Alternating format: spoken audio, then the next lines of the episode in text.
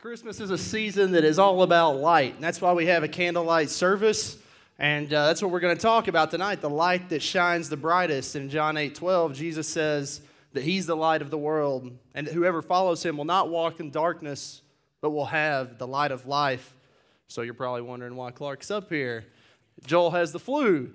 So, so I got called yesterday to talk, and this is actually Joel's message, so bear with me, because I'm probably not going to give Joel's message as good as Joel would have given Joel's message.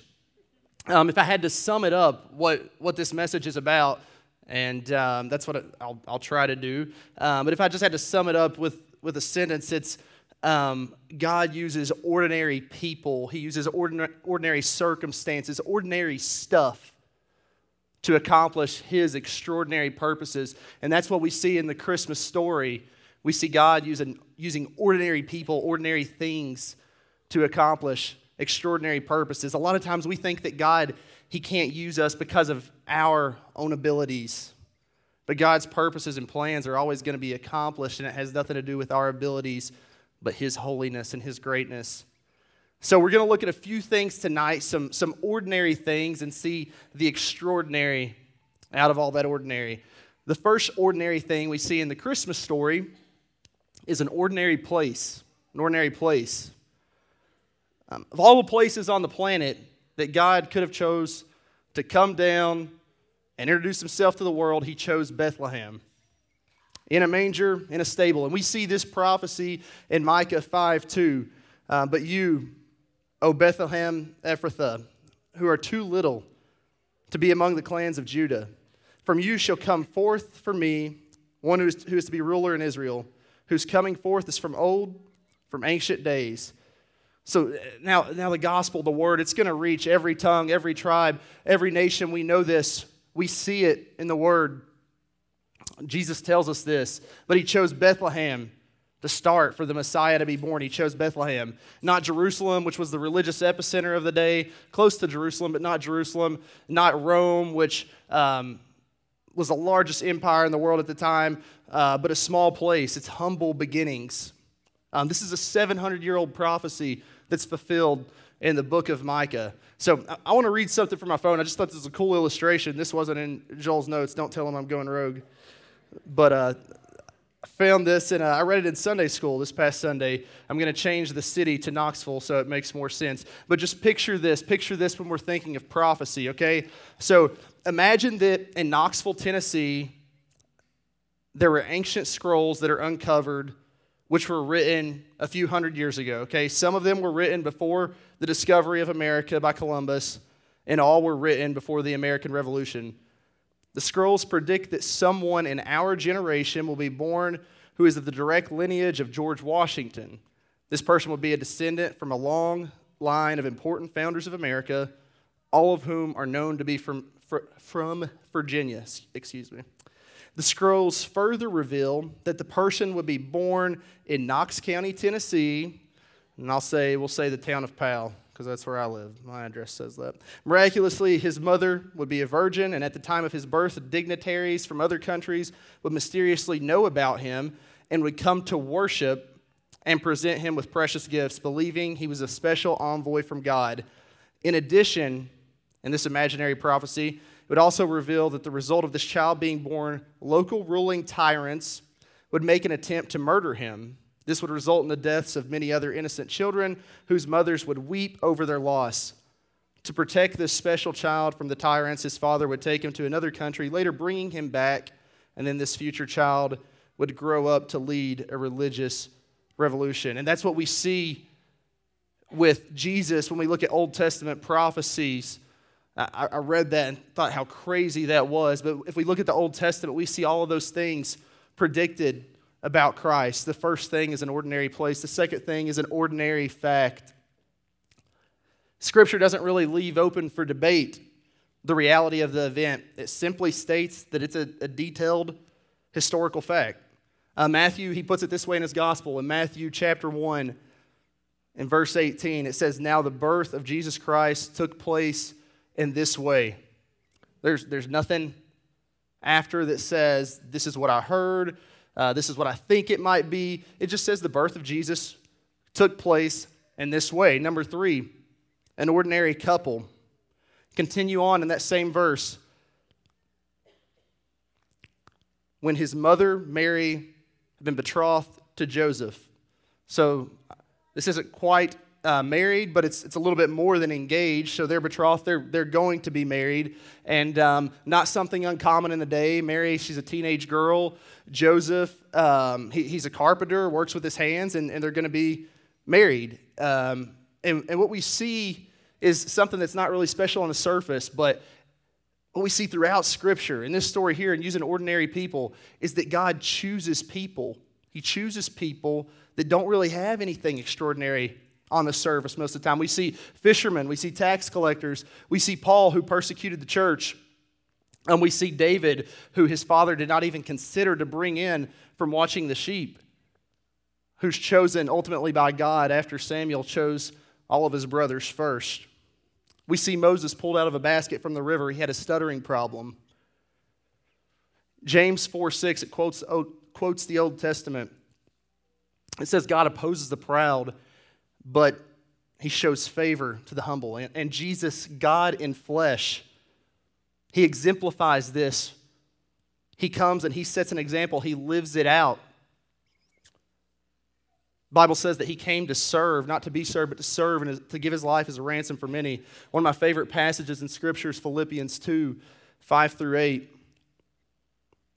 Paul says, have this mind among yourselves, which is yours in Christ Jesus, who though he was in the form of God, he did not count equality with God as a thing to be grasped, but he emptied himself by taking the form of a servant, being born in the likeness of men, and being found in human form. He humbled himself by becoming obedient to the point of death, even death on a cross. Number four, an ordinary problem. Now you might say it's not that ordinary. We got a virgin that's pregnant. It's not really that ordinary of a problem, right? But on the surface, to people around, it looks like an ordinary problem. The end of verse 18 and into verse 19, it says, before they came together, she was found to be with child from the Holy Spirit, and her husband Joseph, being a just man and unwilling to put her to shame, resolved to divorce her quietly. So a pregnancy out of wedlock at that time. It's something scandalous, something embarrassing. There's got to be a ton of gossip and rumors going around. So again, at surface level, this seems like something unfortunate, but it's not something that's just completely uncommon. It's something that happens, Everyone has junk in their life. Everyone has stuff that we don't want people to know about. You have thoughts that you think that you don't want others to know about. You have places where you're extremely weak. What's awesome about our God is that he takes our weakness and he uses it for his glory because of his grace. 2 Corinthians 12:9, he said to me, my grace is sufficient for you, for my power is made perfect in weakness, so that the power of Christ may rest upon me. Look, a lot of times we think that we're weak, that we've got problems, that God can't use us, but God's not trying to fulfill our plans, what our plans look like. No, he's fulfilling his plans, and he can use you through struggles to take you to a place of obedience that you didn't know ever could exist. He's done it in my life. I could share my testimony.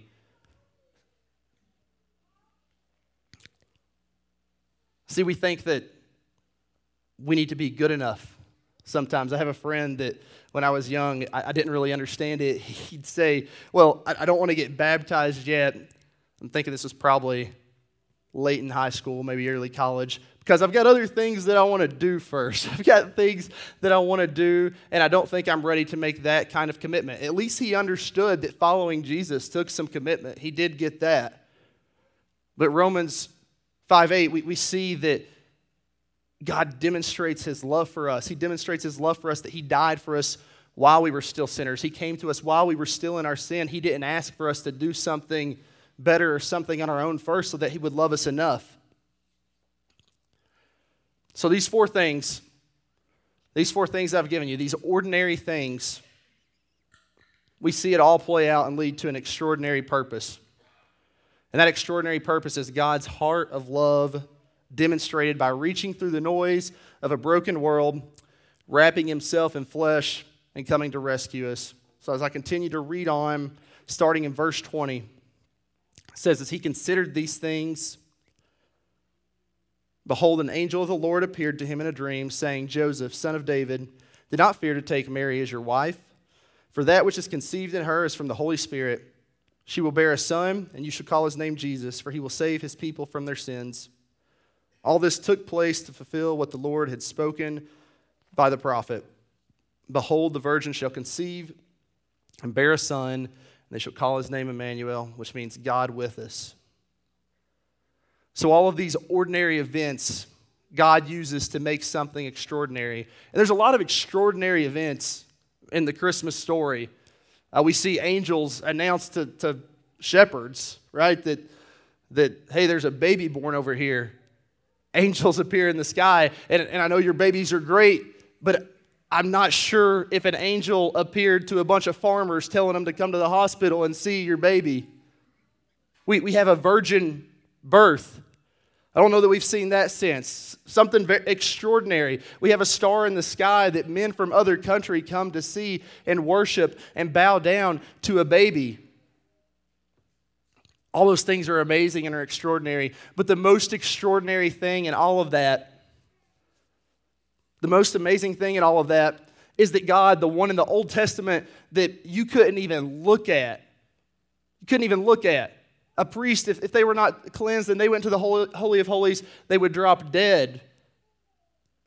That God came and dwelt among us. He wrapped himself in flesh, and he came and dwelt among us. I think that's the most extraordinary thing in all of that. That's the hardest thing to kind of comprehend, to wrap my mind around, that a God that's outside of space and time stepped into space and time in the form of a baby. Joel mentioned on Sunday, 2 Corinthians 5:17. I mentioned it the Sunday before, that if we're in Christ, we're a new creation. So if we're a new creation, then that means we must have a new purpose. And so this Christmas season, I was reminded of what that purpose is. The only place you could be reminded of it, at Oscar's at Hall's Deli and Cuban Cafe, on his little verse that he puts up when I was there meeting Austin for our regular breakfast this past Friday. And that's because he put what follows, that 2 Corinthians 5:17. It was on the board that day. I said, man, Oscar, I really love that verse. I'm glad you shared that today. So I want to continue reading that.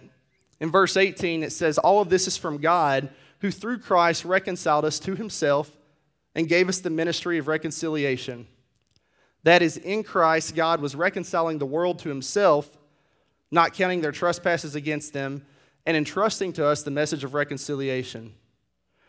It goes on to say, therefore, we are ambassadors for Christ, God making his appeal through us. We implore you, on behalf of Christ, to be reconciled to God. For our sake, he made him to be sin who knew no sin, so that we might become the righteousness of God. So it's a light coming into the world, the one who knew no sin, to become sin on our behalf.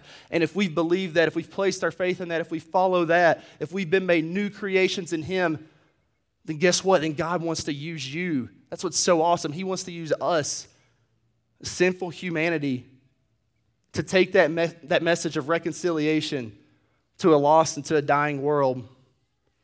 This light came in the form of a baby, and now we're to share that light, to take that light to the world. We were created with an eternity in mind. Jesus even told us that we do greater things than what he did, and this never made a lot of sense to me. I didn't get this. I heard this when I was a kid, as a young believer, that we do greater things, and I just thought about Jesus walking on water and turning water to wine and healing the sick. Making people that couldn't walk. I'm like, there's no way. That doesn't make any sense to me. And I remember asking that question to Sunday school teachers and to other people. And then we see in the book of Acts, you read it, and you see 3,000 men at Pentecost saved. And my problem was I was looking at temporary results, but God has called to use us in his eternal plans. We were created for an eternity, and so was everyone else. And he's called us to shine his light, the light that we think of here at Christmas, Jesus coming as a baby. He's called for us to shine that light to the world. Ephesians 5:8 says, at one time you were in the darkness, But now you are light in the Lord. Walk as children of light. And then in Matthew 5:14, 16, it says, you're the light of the world. A city set on a hill cannot be hidden, nor do people light a lamp and put it under a basket, but on a stand. And it gives light to all those in the house.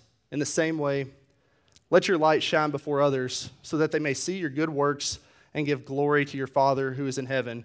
So we're called to let this light shine by sharing the love of Christ with others. How do we do this? By loving others and by spreading truth, by spreading the truth of His world, of His word. Not just being nice people, not telling everyone that they've got everything right, but by loving them, by being truthful with them, by sharing with them the message of reconciliation, how we can be reconciled with a God who loves us and who died for us while we were still in our sin. And the truth is that most of the world has rejected this message, and we see that in John 3:20, where it says that this is the judgment. The light has come into the world, and people lived in the darkness rather than the light because their works were evil. But no matter what the world says, no matter what the popular opinion is, we're still called to shine His light. So tonight, you all got some lights? We got lights? Hopefully we can get all the lights lit up. But while we're doing that, band's going to come forward. They're going to sing a song. And when we're lighting these up, two things to remember. Just two things real quick. One is that Jesus has come to us, and He is the light. And number two is that if we have seen that light, then we are called to take that light to the world around us. God uses the ordinary. He uses the ordinary to accomplish extraordinary things, and His purposes and His plans are extraordinary. And even at this church, 2,000 years later, here on this hill, God wants to accomplish extraordinary things. Love all you guys, and have a Merry Christmas.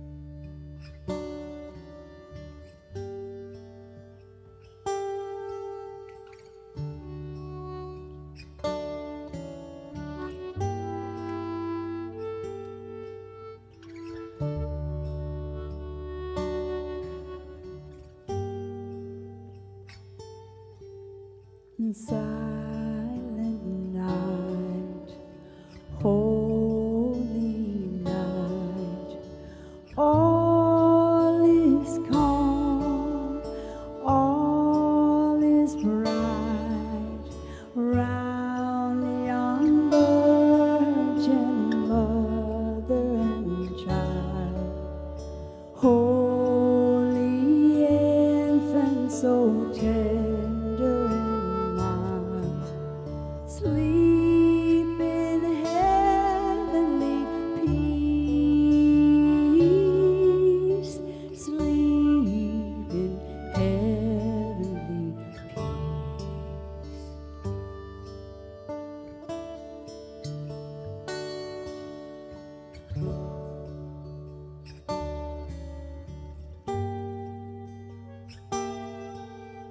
Silent night, holy night, shepherds quake at the sight, glory stream from heaven above, heavenly hosts sing.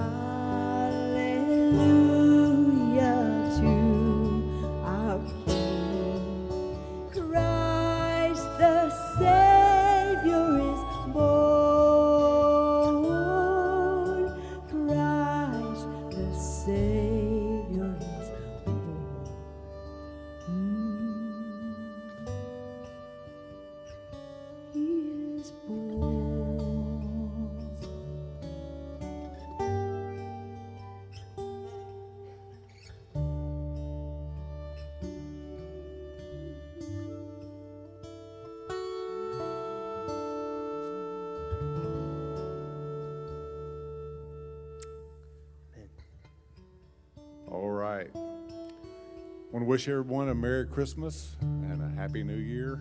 One of my things that I like to tell people at special occasions like this is to find somebody that's special to you and say, I love you.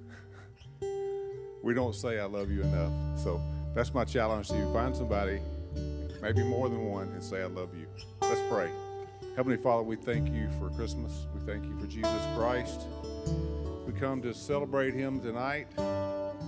Oh, holy night and silent night. We thank you for the fact that he chooses ordinary people like each one of us to be the light of the world. Lord, fill us with your love, your grace, your mercy. I pray special blessings on every family. I pray special travel mercies on everyone. I pray especially for those that may have experienced a loss this year. I pray for comfort for them. It's a special time. I pray, Lord, that you'll just help us to be your love and your light in the world.